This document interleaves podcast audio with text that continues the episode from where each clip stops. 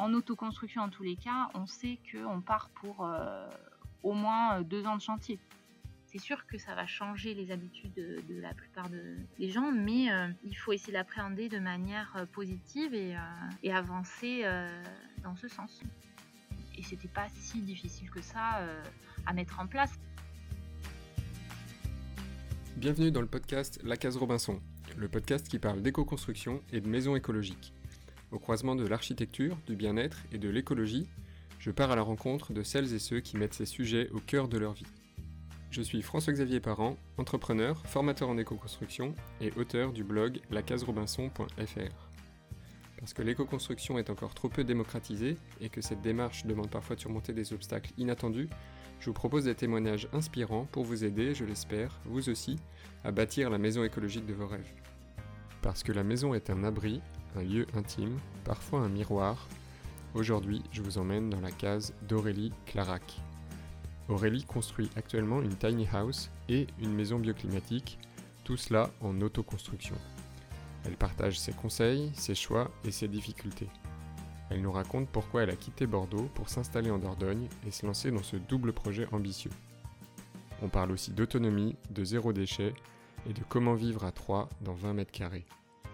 Je ne vous en dis pas plus et vous laisse découvrir ma conversation avec Aurélie. Bonne écoute Salut Aurélie, merci euh, beaucoup déjà d'avoir accepté euh, mon invitation. Salut euh, François-Xavier. Écoute, je suis super content de pouvoir discuter avec toi aujourd'hui. En fait, quand j'ai décidé de faire le podcast La Case Robinson, j'ai tout de suite pensé à toi et à Yann comme idée d'invité. Euh, parce que le projet que vous avez, euh, on va en parler juste après, s'inscrit bien dans ce que j'essaie de partager sur le podcast et aussi sur le blog. Donc j'ai plein de questions. je suis très curieux d'en savoir un peu plus sur votre projet. Mais avant de commencer, est-ce que tu peux te présenter rapidement et nous dire où tu vis aujourd'hui? Oui, bien sûr, avec plaisir. Donc, je suis euh, Aurélie Clarac, j'ai 35 ans et je vis euh, en Dordogne, dans le Périgord noir. Donc, c'est entre Sarlat et Gourdon à peu près. Et euh, du coup, on est vraiment à la limite du Lot. D'accord. Donc, vous vous êtes lancé dans un projet un peu fou, en tout cas pour certains peut-être. c'est même un double projet. Oui. C'est la construction d'une tiny house. Mmh Donc tu nous diras tout à l'heure ce que ce que c'est exactement. Mmh Et aussi d'une maison bioclimatique sur le terrain que, que vous occupez en Dordogne. Mmh Est-ce que tu peux nous dire où vous en êtes dans ce projet et pourquoi vous avez d'abord décidé de commencer par construire une tiny house avant de s'attaquer à la maison? Et je rappelle que vous faites tout ça vous-même. En tout cas, c'est le projet. Et peut-être pour commencer, tu peux nous rappeler ce que c'est une tiny house? Oui. Alors en fait, une tiny house, c'est un concept de mini-maison ou micro-maison, on peut aussi appeler comme ça, construit sur des châssis euh, roulants, donc des, châssis de remorque. Et en fait, ça représente du coup des habitats très légers et mobiles, parce que bah, certaines euh, personnes euh, ont aussi le projet de bouger avec, ou pas, hein, parce que ça peut aussi être des habitats sédentaires. Donc, ben, nous, dans notre cas, on a, vraiment eu cette idée un peu, un peu folle au départ, hein, parce que c'est quand même pas courant pour l'instant, bien que ça se développe de plus en plus. Mais au départ, on voulait construire notre maison en bois et ça s'est un petit peu décidé très vite parce que voilà, c'est quand même pas rien de, construire une maison. Donc, on a voulu au départ se lancer sur quelque chose de plus petit, donc en faisant une tiny house c'est aussi pour nous euh, du coup un exercice, euh, un apprentissage entre guillemets, avant de se lancer sur le, plus gros projet de la maison. Donc la taille d'une tiny house en général c'est 2,55 euh, m de large par 6 mètres de long en moyenne. Ça peut être plus ou moins, mais nous c'est ce qu'elle fait en tout cas. il faut aussi parler du poids d'une tiny house parce qu'il y a une contrainte légale de 3 tonnes 5 à ne pas dépasser pour le transport. Donc du coup, il faut vraiment penser à tous ces choix de matériaux en amont parce que bah, ça peut aller assez vite au fur et à mesure de la construction. D'accord. donc il y a une réflexion sur les équipements, sur le mode constructif puis, et donc on se rapproche d'un habitat minimaliste, hein, du coup. Ah, complètement, oui. 6 mmh. par 2,5, ça fait, ça fait 15 mètres carrés peut-être au sol, avec peut-être une mezzanine, ça fait un peu plus. Et donc tu évoquais tout à l'heure que vous avez quitté Bordeaux, donc un environnement urbain. C'est ça. Pour, pour la Dordogne, donc dans un cadre de vie, j'imagine plus rural, plus Mmh entouré de, de nature. Oui. Qu'est-ce que mmh, vous recherchiez dans ce projet? Est-ce que c'est ça, ce contact à la nature? Et puis, qu'est-ce que vous avez finalement trouvé, depuis que vous êtes sur place? Oui, bah, c'est ce que tu viens d'évoquer. En fait, on a voulu quitter, un milieu, urbain, donc une grande ville pour, pour justement un la campagne et ce milieu beaucoup plus rural, heu, pour retrouver justement toute, ce cette tranquillité, ce calme, heu, le contact avec la nature qu'on avait beaucoup moins, heu, en ville et très vite, voilà, ça s'est décidé. On a on a voulu prendre cette décision, en 2019 donc et en ayant aussi eu une petite fille, heu, de 3 ans avant, heu, voilà, ça s'est ça s'est vite, décidé, pour, pour aussi lui offrir, autre chose qu'une vie en ville, en fait, hein et c'est vrai que tout de suite, en arrivant ici, on a retrouvé, voilà, tout ce qu'on recherchait et en fait, voilà, la vie est quand même beaucoup plus tranquille, plus zen, plus plus plus agréable, et facile, en fait. D'ailleurs, on, entend les oiseaux derrière, c'est super sympa. Avant de revenir un peu sur le, sur les caractéristiques de, la tiny house d'abord, je voulais savoir euh, concrètement comment vous vous organisez euh, pour la construction? Est-ce que vous êtes à plein temps euh, sur ce projet? Oui, ben, en fait, ce qui s'est passé, c'est qu'en venant ici, j'en ai pas parlé au départ, mais voilà, quand on a fait le choix de quitter la ville pour venir en campagne, Mmh, 2 mois plus tôt, on apprenait que j'allais être licenciée, par mon employeur à Bordeaux. Donc moi, j'ai subi un licenciement économique et à l'époque, Yann était, en poste aussi, dans un une entreprise, d'audiovisuel. Il était en CDI et lui a fait le choix de démissionner pour, venir ici. Ça nous permet en tout cas cette transition puisque pendant le temps de la construction, bah, des 2 projets, on peut, voilà, se dire qu'on prend ce temps-là pour nous.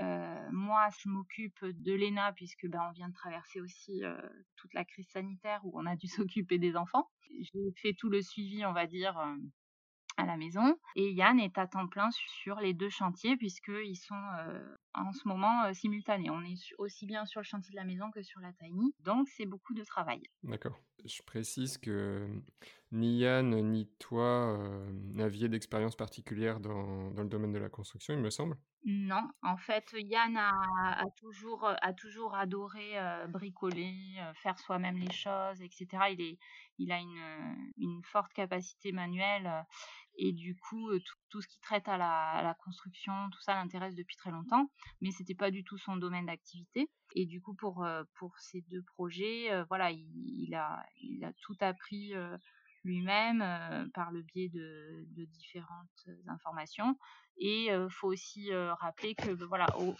euh, travers de notre expérience, on a eu aussi euh, l'occasion de faire des rénovations d'appartements. Donc, il s'était déjà exercé sur ce genre de, de, choses, mais pas, pas de grosses œuvres comme ça. D'accord, ouais, donc là c'est un chantier encore plus ambitieux du coup pour vous, et puis avec des nouveaux apprentissages. Et d'ailleurs, à ce sujet, est-ce que vous faites aider? Est-ce que vous faites accompagner? Heu, si oui, sous quelle forme? Et Mmh sinon, comment vous vous trouvez les les ressources, les informations, les conseils, pour avancer sur, bah, à la fois l'aspect technique de la tiny house et puis aussi sur la la construction, et la la mise en œuvre réelle de ces travaux pour la tiny et pour la maison? Bah, en fait, quand on a eu l'idée de ces projets, on a, on a réfléchi déjà, sur l'aspect, des plans. Donc, Yann s'est occupé de faire, tout le dossier technique, au niveau du permis. Je parle pour la maison, bioclimatique, il a tout fait lui-même. Pour la tiny house, pareil, il a pensé tout le plan, toute l'organisation à l'intérieur et cetera. Par contre, on, a fait le choix de se faire accompagner donc pour la maison par un charpentier qui s'occupe beaucoup de, ce type de construction de maisons en bois, euh, terre-paille. Donc on a choisi en fait un accompagnement un petit peu à la carte parce qu'en fait cette personne-là peut accompagner à différents degrés. Et en l'occurrence, pour nous, euh, voilà, il s'est occupé de faire plus les plans techniques pour tout ce qui est descente de charge, etc et toute la partie commande de matériaux. Donc c'est lui qui s'occupe de, commander le bois et une partie de la quincaillerie. Et ça nous permet aussi de, ben, de bénéficier de ses prix, de ses tarifs professionnels et mmh de ses conseils qui sont très importants aussi parce que bah, voilà en étant un petit peu autodidacte c'est aussi difficile des fois de faire ses choix donc lui en fait voilà il, nous a fait cette partie là et il va nous accompagner dans la partie concrète sur le chantier pour nous aider à lancer en fait toutes les étapes du chantier donc là on va commencer très prochainement la, dalle bois et donc il va venir sur quelques jours pour nous lancer l'étape de la dalle par exemple. Ensuite, voilà, il revient sur l'ossature, etc. Donc ce ne sera pas un, voilà, un accompagnement total, c'est vraiment partiel. Et voilà, ça nous permet quand même de nous montrer des choses et de ne pas être à l'aveugle non plus sur la totalité du projet. D'accord, donc ça c'est ouais, c'est super intéressant parce que du coup, il vous soutient pour bah, vous donner des conseils, vous orienter sur certains choix, vous guider, et en même temps, il vous laisse la liberté de d'avancer un peu à votre rythme et puis de, bah, de mettre les mains dans le dans la paille du coup, si j'ai bien compris, bah, voilà, pour créer le projet que vous avez envie de créer, quoi. Et du coup, sur la partie plus mise en œuvre enfin manutention, travaux au quotidien. vous êtes que tous les deux pour, pour monter tout ça ou vous avez de l'aide extérieure Pour ce qui est de la Tiny, on a, on a vraiment avancé tout seul.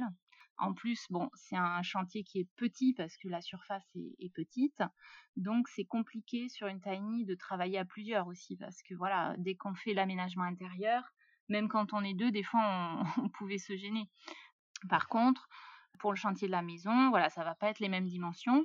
Et du coup, euh, les, murs ou le, tout ce qui est la dalle ou l'ossature, euh, etc., ça va demander voilà beaucoup plus de longueur et de poids. Et là, euh, bah, il y aura donc l'aide du charpentier. Et après, ben, on verra au fur et à mesure, mais il y aura certainement des coups de main bienvenus de la part de, de voisins ou de copains sur place qui pourront venir ponctuellement, on va dire. Ouais, d'accord. Ok, super. Et toujours sur cet aspect, avant de rentrer un peu dans le détail de la construction, est-ce qu'il y a quand même une chose que tu aurais envie de partager que vous n'aviez pas anticipé Oui, euh, bah, de toute façon, c'est sûr que comme tu disais, il faut, il faut extrêmement bien préparer euh, ce genre de projet. Euh, la construction, ça demande énormément de, renseignements pour tout ce qui est choix des matériaux. Et c'est un questionnement qui est presque euh, infini parce qu'on pourrait toujours se dire ah oui mais ça ça serait peut-être mieux que si que ça et, donc euh, voilà à un moment il faut il faut choisir. Mais ce que je peux dire c'est que la question voilà de la préparation elle est assez longue parce que ça fait des mois voire plus d'un an qu'on avait commencé à préparer le projet. Et même après, tout prend toujours plus de temps. Ça, c'est quelque chose qu'il faut vraiment se mettre en tête. Quand on construit, même quand on fait faire des choses, même avec des artisans, il y aura toujours des délais supplémentaires euh, pour euh, X raisons. Donc, euh, il faut se dire une chose, c'est que voilà, en autoconstruction en tous les cas, on sait qu'on part pour au moins deux ans de chantier pour la maison. Euh, et on se dit que voilà, moins ce serait utopique et euh, on, pourrait même se démotiver au fur et à mesure si on se disait qu'en un an ça serait fait. Euh, ça, c'est vraiment quelque chose qu'on a bien bien intégré et la Tiny a été vraiment une, un bon exercice pour ça parce que ben, on pensait la faire en, en quatre mois en fait et là ça fait plus d'un an et elle n'est pas finie. Bon, après pour, pour d'autres raisons parce que la maison s'est greffée par-dessus. On a dû la commencer avant de finir la tanie et donc euh, ça retarde d'autant plus. Mais en temps effectif, ça a forcément pris plus de temps parce qu'il y a eu des imprévus de, livraison de matériaux, d'intempéries parce que ça aussi c'est une chose que je conseille fortement à toutes les personnes qui veulent construire une tiny c'est qu'il faut au moins euh, prévoir un abri, euh, un, endroit couvert en fait pour pour le chantier. Nous, c'est pas ce qu'on a fait et ça a été une difficulté supplémentaire, on va dire, sur le délai. Euh, parce que l'hiver, forcément, on s'est retrouvé euh, à être bloqué quand il pleuvait. Euh, elle a été bâchée pendant des mois et travailler sous la bâche, c'est un enfer. Enfin voilà, c'est vraiment des détails, mais qui sont très très importants à envisager dès le départ. On a voulu se lancer assez rapidement sur le chantier et ça, ça n'a pas été assez anticipé, on va dire, au départ. Les personnes qui veulent construire une tiny recherchent souvent des hangars en fait pour se mettre à l'abri. Et souvent les constructeurs de tiny house font ça dans des grands hangars, ils les mettent dessous. Mais il faut des ouvertures très hautes parce que là, ben, il y a au moins 4 mètres 20 de, hauteur. Donc ça demande voilà des, lieux très très hauts et c'est pas facile à trouver. Donc voilà, ça c'est vraiment un aspect important. Et sinon, je pense qu'au niveau anticipation, voilà, c'est tout ce qui est les délais de livraison, tout ça. Il faut vraiment se dire que, que ça peut toujours être beaucoup plus long. Donc toujours prévoir assez tôt les choses pour être sûr de, de bien mettre en œuvre le chantier. Un des points qui revient souvent, c'est aussi la difficulté à trouver les bonnes personnes pour se faire accompagner. Mmh. dans votre cas, donc tu disais que vous avez trouvé un, charpentier là qui répondait a priori totalement à, à, vos attentes. Oui. Comment vous avez fait pour le trouver? Et bien en fait, ça a été un peu par hasard. on l'a trouvé sur internet en fait en regardant un petit peu ce qu'il y avait comme personne dans ce domaine autour de chez nous. Donc là, il est situé dans le Lot, à 40 minutes d'ici, ce qui reste encore correct. Et voilà, donc on a été le le voir sur deux de ses chantiers en cours. Donc, il nous a invités à, venir voir un petit peu comment il travaillait. Et ça, pour nous, c'était déjà une très bonne chose parce qu'au moins, ça nous permettait de, voir vraiment ses techniques et, comment il faisait et son, ouverture d'esprit par rapport à, la construction en tout cas qui nous a tout de suite plu après, c'est vrai que par retour d'expérience d'autres personnes qu'on a pu rencontrer, comme tu disais, c'est souvent la problématique. Il y a beaucoup d'artisans qui conseillent pas vraiment les particuliers et du coup, on se retrouve des fois avec des, professionnels mais qui comprennent pas forcément ce qu'on veut, ce vers quoi on veut aller. Et des fois, bah, il y a des en, milieu de chantier des, gens qui, qui arrêtent ou, ou, voilà qui changent d'accompagnateur ou des choses comme ça. Et ça, c'est toujours délicat à gérer, quoi.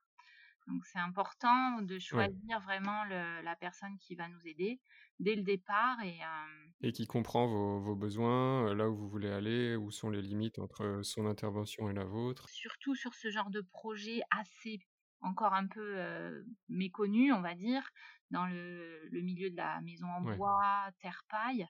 Euh, voilà, les artisans souvent sont pas forcément habitués à ça et, euh, et ils vont toujours vers quelque chose qu'ils savent faire et, dès que c'est un petit peu euh, en dehors de leurs compétences, soit ils nous disent que voilà c'est pas bien de faire comme ça ou il faut mieux faire ci et donc c'est délicat voilà de trouver la bonne personne qui sera apte à ça.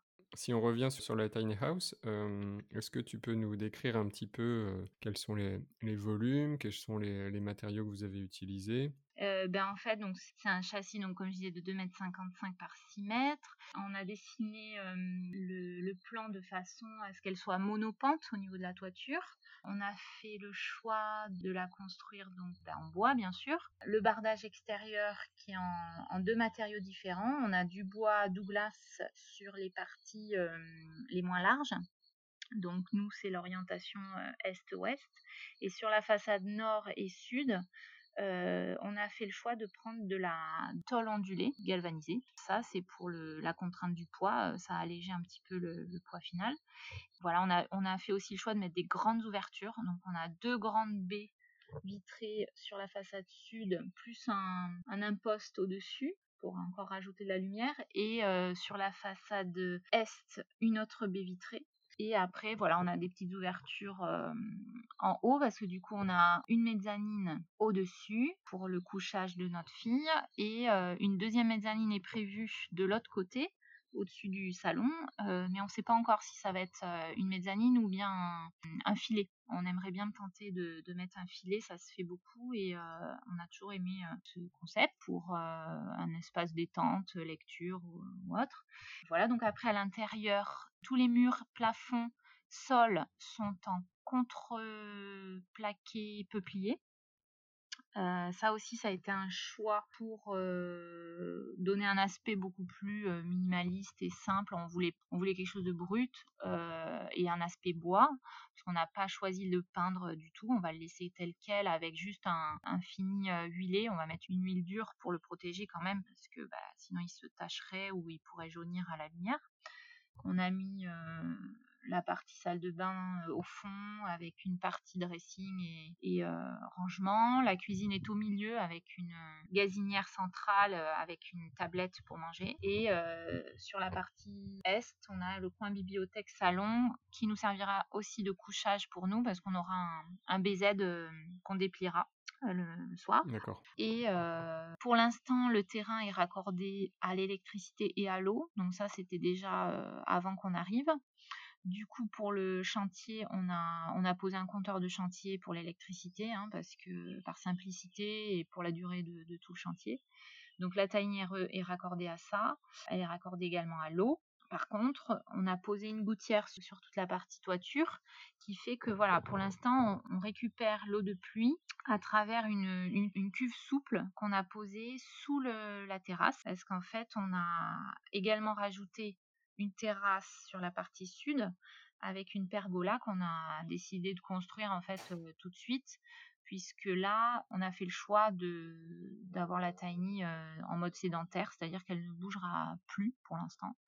Donc là, le fait d'avoir mis la pergola et la terrasse fait que là, elle est un petit peu difficile à, déplacer maintenant. Et la cuve donc de récupération d'eau, elle est sous la terrasse. Comme le, terrain est légèrement en, pente, euh, on, a, on a la place pour la mettre. Et là, en plus, elle a été remplie par, euh, par toutes les pluies euh, des semaines précédentes. C'est une cuve qui, qui, fait 2000 litres. Et là, elle est pleine. Là, c'est surtout pour arroser le jardin. D'accord. La terrasse, elle est en bois. La pergola, on a mis une, couverture en, polycarbonate ondulé, pardon. Voilà, transparent. Et du coup, comme c'est plein sud, ça chauffait énormément. Donc, on vient de poser des canisses en dessous avec des câbles, des câbles en acier tendu. Et, euh, franchement, ça, ça, couvre très bien. Euh, là, en plein soleil, j'y suis actuellement. On est, c'est très supportable. Et en termes d'isolation, vous avez comment ça se passe au niveau des murs? Donc c'est des murs à ossature bois, si j'ai bien compris? Voilà, donc l'ossature bois, elle a été remplie de, d'isolant. Donc c'est un mélange de lin, chanvre et coton qui fait 100 mm. Et, et on a rajouté un pare-pluie rigide en, en panneau de fibre de bois rigide.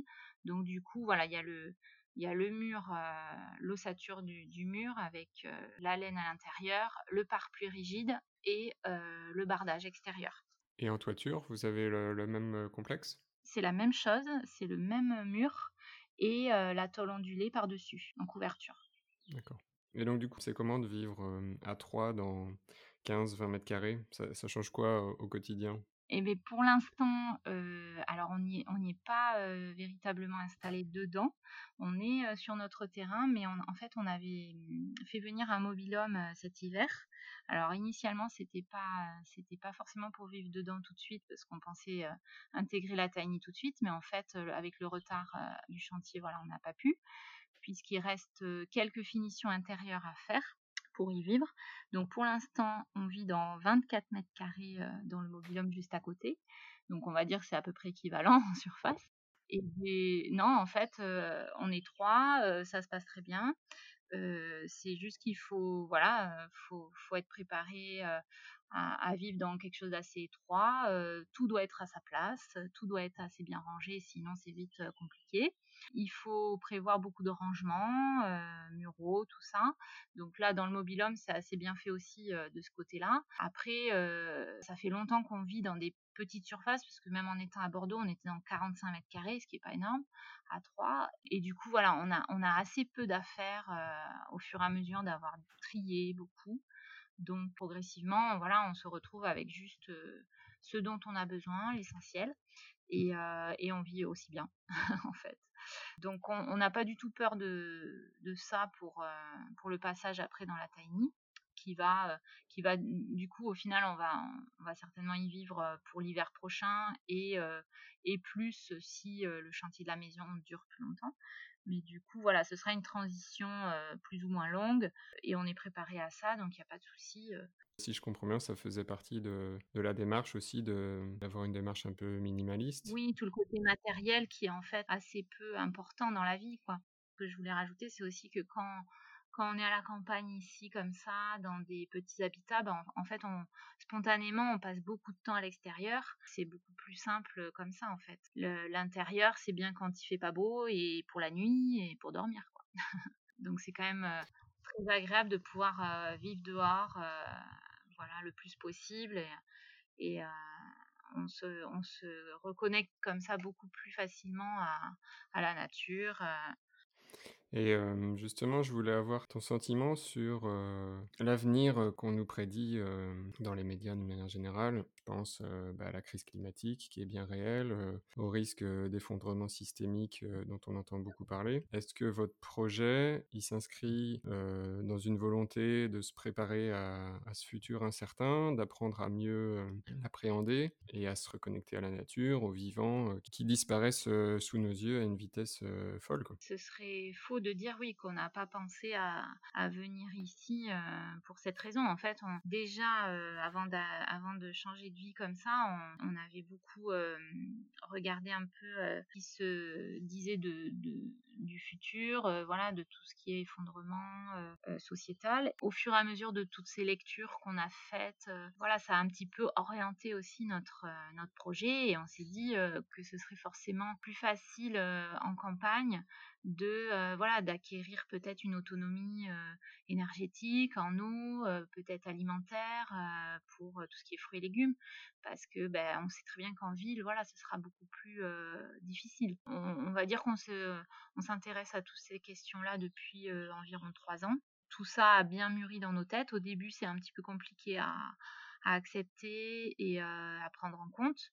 Mais en fait, on peut se, très vite, on peut se dire que si on se prépare bien, ça peut être, euh, ça peut être aussi euh, un futur euh, heureux, joyeux, et il n'y a pas que le côté négatif à retenir de tout ça.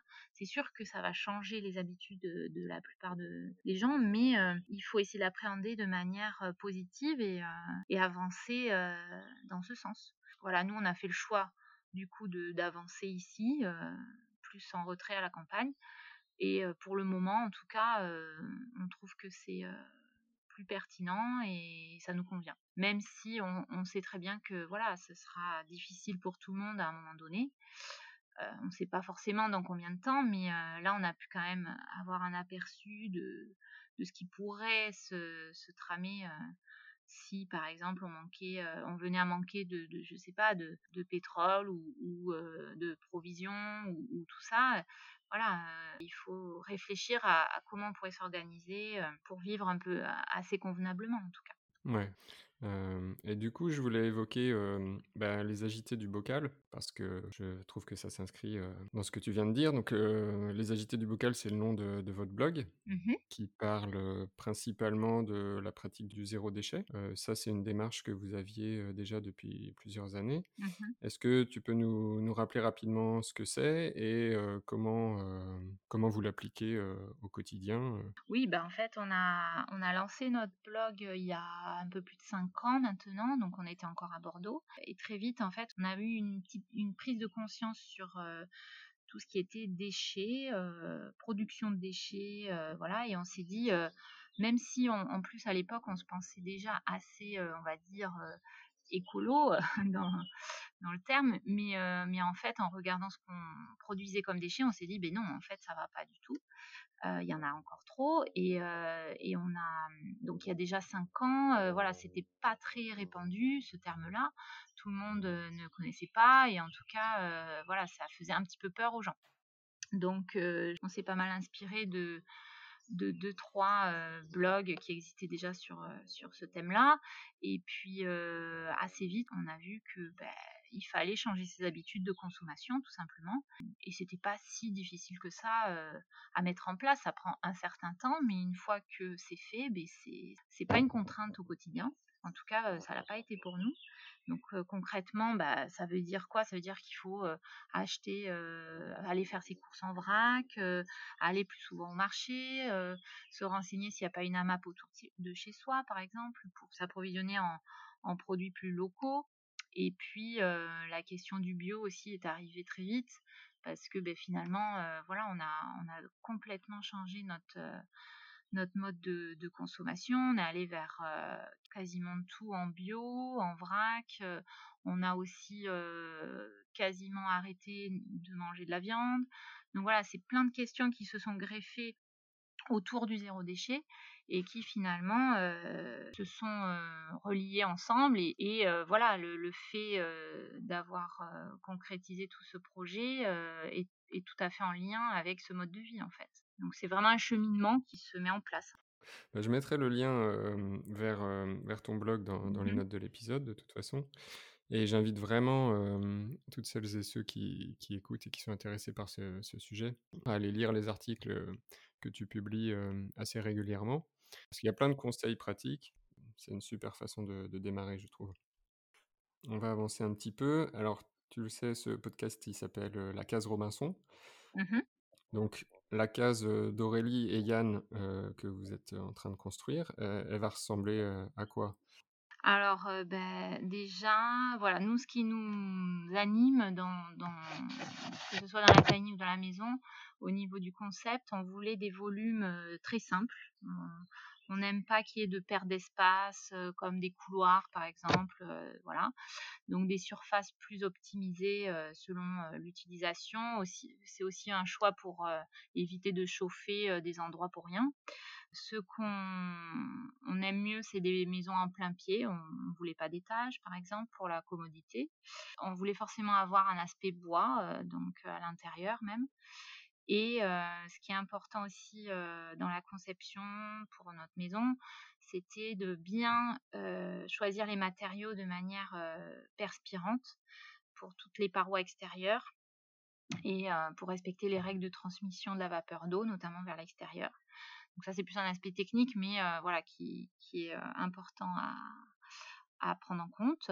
Euh, et puis gérer voilà l'isolation, d'avoir une très bonne isolation, une bonne luminosité. on voulait aussi prévoir forcément un endroit de stockage frais. Donc on a prévu une cave au niveau des fondations. Ah oui, aussi une chose très importante qu'on voulait absolument mettre, c'était une terrasse d'été et une terrasse d'hiver, avec du coup une cuisine d'été pour profiter voilà de l'extérieur, mais sans, être plein sud et cramé. Donc du coup, dans la maison, on a choisi de faire un, voilà, une terrasse extérieure au nord-est qui nous permettra de manger plus au frais l'été. Et du coup, on aura une double cuisine un peu intérieur-extérieur. On a toujours aimé les grandes ouvertures, donc aussi bien pour la tiny, c'est un choix qu'on a fait tout de suite. Des, grandes baies, et là pour la maison, on va, mettre, on va même choisir des fenêtres de type accordéon, tu vois. Euh, donc il y aura euh, voilà deux grosses ouvertures euh, au sud sur la pièce à vivre et les deux chambres qui auront une ouverture au sud auront ces ouvertures sur la même façade.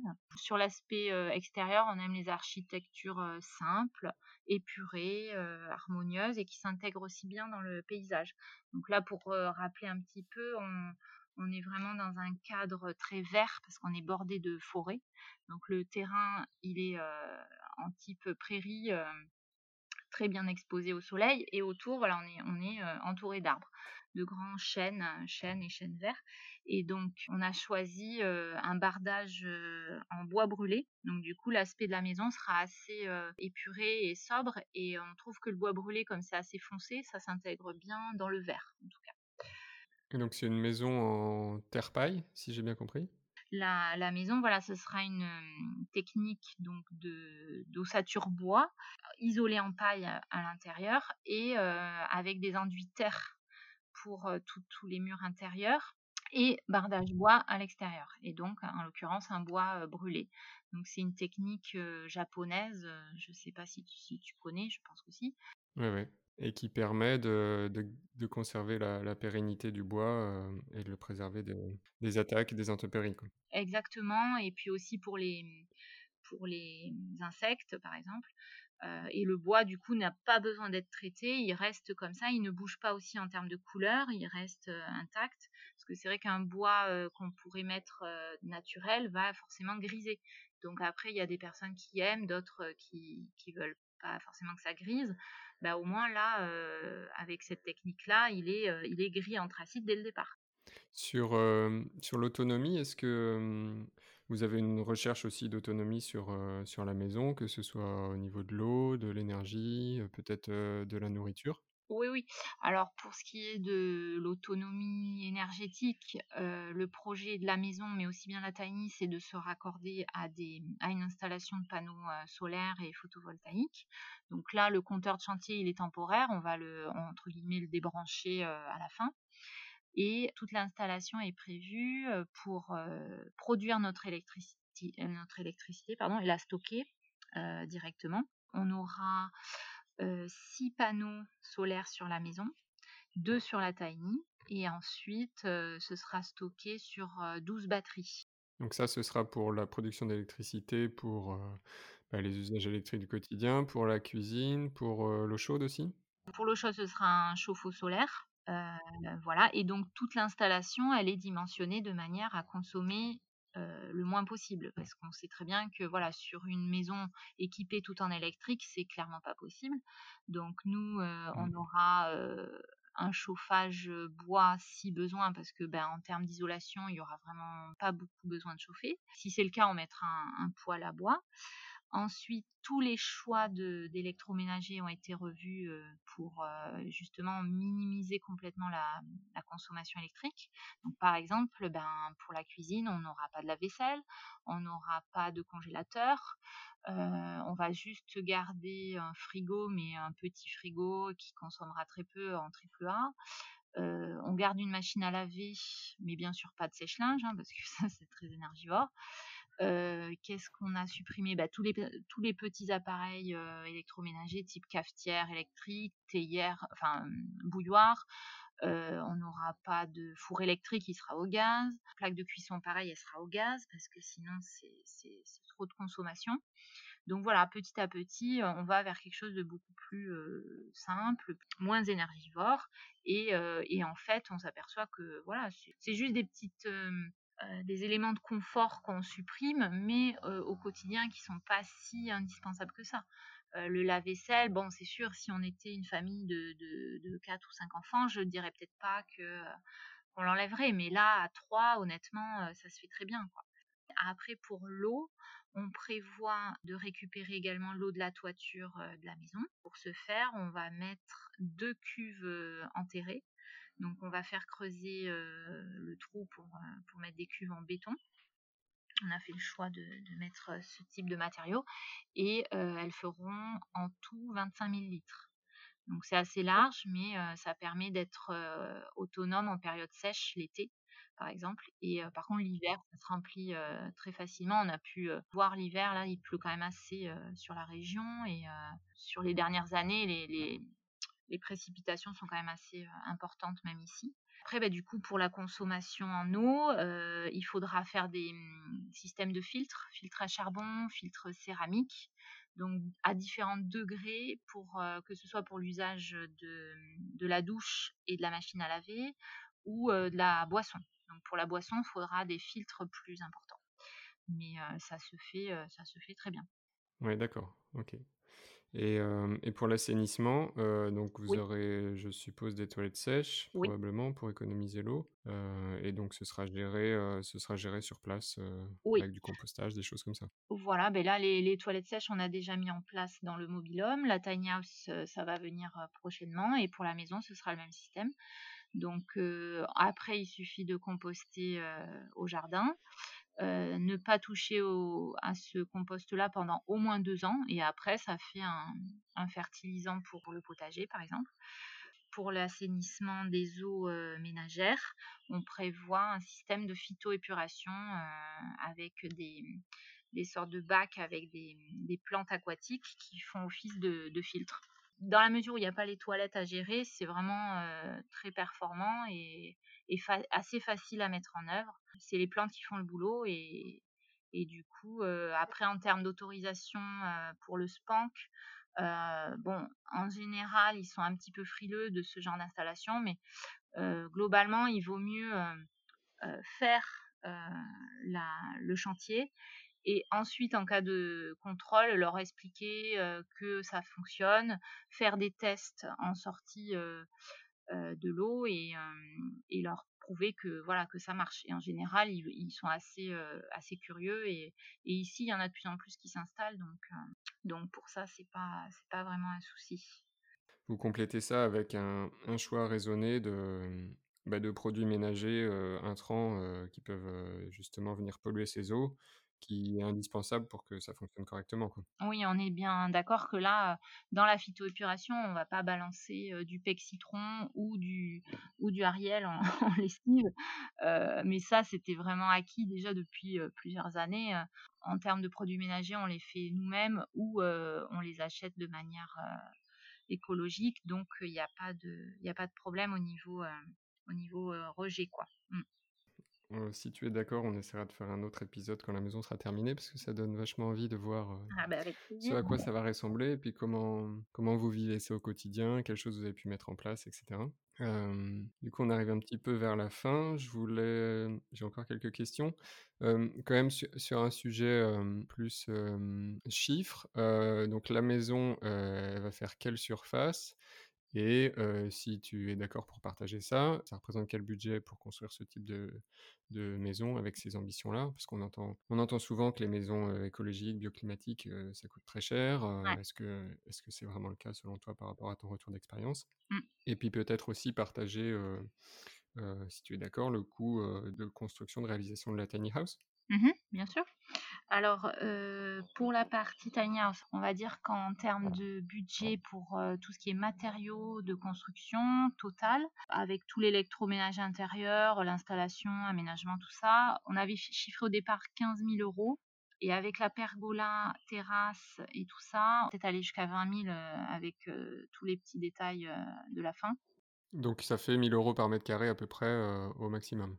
Mais en vraiment en faisant tout soi-même avec le châssis de remorque compris, parce que nous, on a payé 4000 euros la remorque. Et il faut savoir que voilà, une tiny house peut se vendre jusqu'à 85 000 euros construite par un constructeur.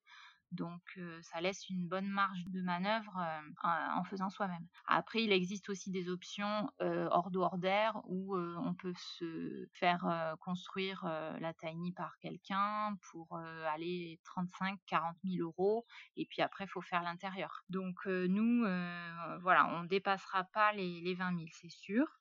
Ensuite, pour ce qui est de la maison, je crois qu'on avoisine à peu près 140 000 euros. On vient de recevoir par exemple aujourd'hui le, devis euh, menuiserie. C'est un gros gros poste parce que là, avec toutes les ouvertures qu'on a choisies, avec les accordéons qui, coûtent euh, un bras, euh, là on est sur plus de 35 000 euros de, de menuiserie. Donc ça fait quand même un gros poste sur la totalité. Et le bois, le bois, on doit être à, je crois qu'on est à 13 000 euros de bois. Voilà, pour donner un ordre d'idée. Après, l'isolation, voilà, ça va rien coûter, c'est de la paille, donc je crois qu'on en a pour même pas 1000 euros en termes de paille. Et donc c'est de la paille que vous récupérez localement? Oui, elle sera très très locale puisqu'on a trouvé quelqu'un à 5 km d'ici qui est, capable de nous faire euh, la taille de botte qu'on veut. Euh, c'est quelqu'un qui produit euh, du blé mais qui n'a jamais fait ça pour, pour une maison. Donc il est assez curieux et, et partant de le faire. Donc du coup, on devrait partir avec lui et on lui a demandé à peu près 250 bottes de paille de 60 cm de large. Et voilà, il nous, il nous prendrait 700 euros pour ça. Quoi. Donc c'est vraiment pas un gros budget. Mais après, dans le budget que j'ai annoncé là dans les 140, il y a aussi toute la partie accompagnement du charpentier qui est dedans. Pour notre degré d'accompagnement, on est à peu près à 10 000 euros, donc c'est pas non plus énorme. La maison fait quelle surface, tu disais? 105 mètres carrés. sachant que dans les 105, il y a des parties sas d'entrée, buanderie. Donc en fait, la partie vraiment euh, on va dire, euh, étanche à l'air euh, bioclimatique, elle est de 85 mètres carrés. Donc, c'est vraiment pas des, des grosses surfaces. Un budget assez serré, mais qui peut se tenir si, si voilà, on fait les bons choix aux différents moments du chantier. après, les équipements seront, seront, très simples. On choisit de faire un, parquet au sol pour toute la maison en fait. Voilà, il y aura pas de carrelage, il y aura pas de peinture. Donc en fait, c'est beaucoup d'économies aussi sur sur des étapes, on va dire, de maison traditionnelles où il y a des placos, du plâtre, des peintures, des sous-couches, des ceci, voilà. Et donc sur ce genre de projet, il y a finalement moins de, finition intérieure. Oui, c'est aussi un gain de temps pour le chantier. Oui, au final, c'est quand même un gain de temps sur ces étapes-là de finition. Ce qui coûte cher, en revanche, c'est le choix du bois, les essences de bois. Donc là, pour le coup, on fait tout en Douglas, voilà, pour l'ossature. Et le bardage, c'est du mélèze le mélèze qui sera donc brûlé. Mais tous les murs extérieurs, en fait, à l'intérieur, seront en, enduit. Et les enduits terre, après, on peut les, les enduire de chaud pour un enduit de finition un peu plus lisse. Et puis en plus, on a eu beaucoup de retours sur des retours d'expérience. Les gens disent que voilà, une fois qu'ils ont vécu dans ce type d'habitat, c'est très très difficile d'habiter dans des maisons classiques parce que en fait le confort il est, il est extraordinaire et les murs respirent mmh. vraiment littéralement et donc il y a vraiment une hygrométrie très agréable en fait. Bon, ça donne envie. Merci beaucoup pour toutes ces explications.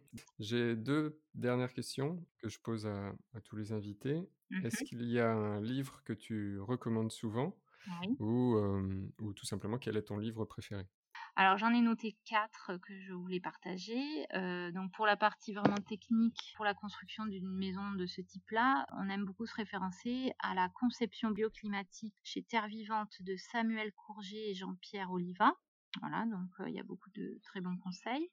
Un livre qui nous a bien marqué dans tout ce cheminement, c'est le livre euh, de Pablo Servigne, Comment tout peut s'effondrer, qui vraiment explique un petit peu toute cette théorie de l'effondrement. Et également en lien avec tout ça, le livre de Philippe Biouix de, sur les low-tech, parce que ça, c'est quelque chose aussi qui nous intéresse mmh énormément, de faire une transition vers tout ce qui est low-tech et éviter d'avoir des choses trop high-tech, justement. Donc c'est l'âge des low-tech, c'est ça? C'est ça, pardon, l'âge des low-tech, qui est vraiment très très riche. Et après, pour le petit clin d'œil, j'aime souvent me référer à ce livre-là, qui m'a vraiment beaucoup initié dans tout ça au départ sur le zéro déchet avec bien sûr la famille zéro déchet avec Jérémy Pichon et, et Bénédicte Moret qui sont dans les Landes que j'aime beaucoup vraiment pour le côté très ludique du sujet et ils partagent ça avec beaucoup d'humour et c'est toujours agréable. Ok, super. Bah, je mettrai les, liens aussi dans les notes de l'épisode. Si tu pouvais écrire un message sur un panneau qui serait visible par des millions de personnes, qu'est-ce que tu écrirais ou sous-entendu, quelle est ta citation favorite? Alors, pour faire un petit clin d'œil encore à, notre blog, on avait mis une citation à l'intérieur du, bocal sur le logo. On avait choisi une, citation de l'abbé Pierre qui disait Il ne faut pas attendre d'être parfait pour faire quelque chose de bien. Voilà, et ça nous, ça nous parlait assez, donc euh, j'aime bien cette citation. Excellent. Pour, pour finir, où est-ce qu'on peut rediriger les gens qui, qui souhaitent ben, en savoir un peu plus sur votre projet Donc, il y a, je suppose, le blog Les Agités du, du Bocal. Est-ce qu'il y a d'autres ressources vers lesquelles tu veux envoyer les gens? Comme je disais tout à l'heure, je ne vais pas forcément fournir davantage de choses sur le chantier, sur le blog pour l'instant.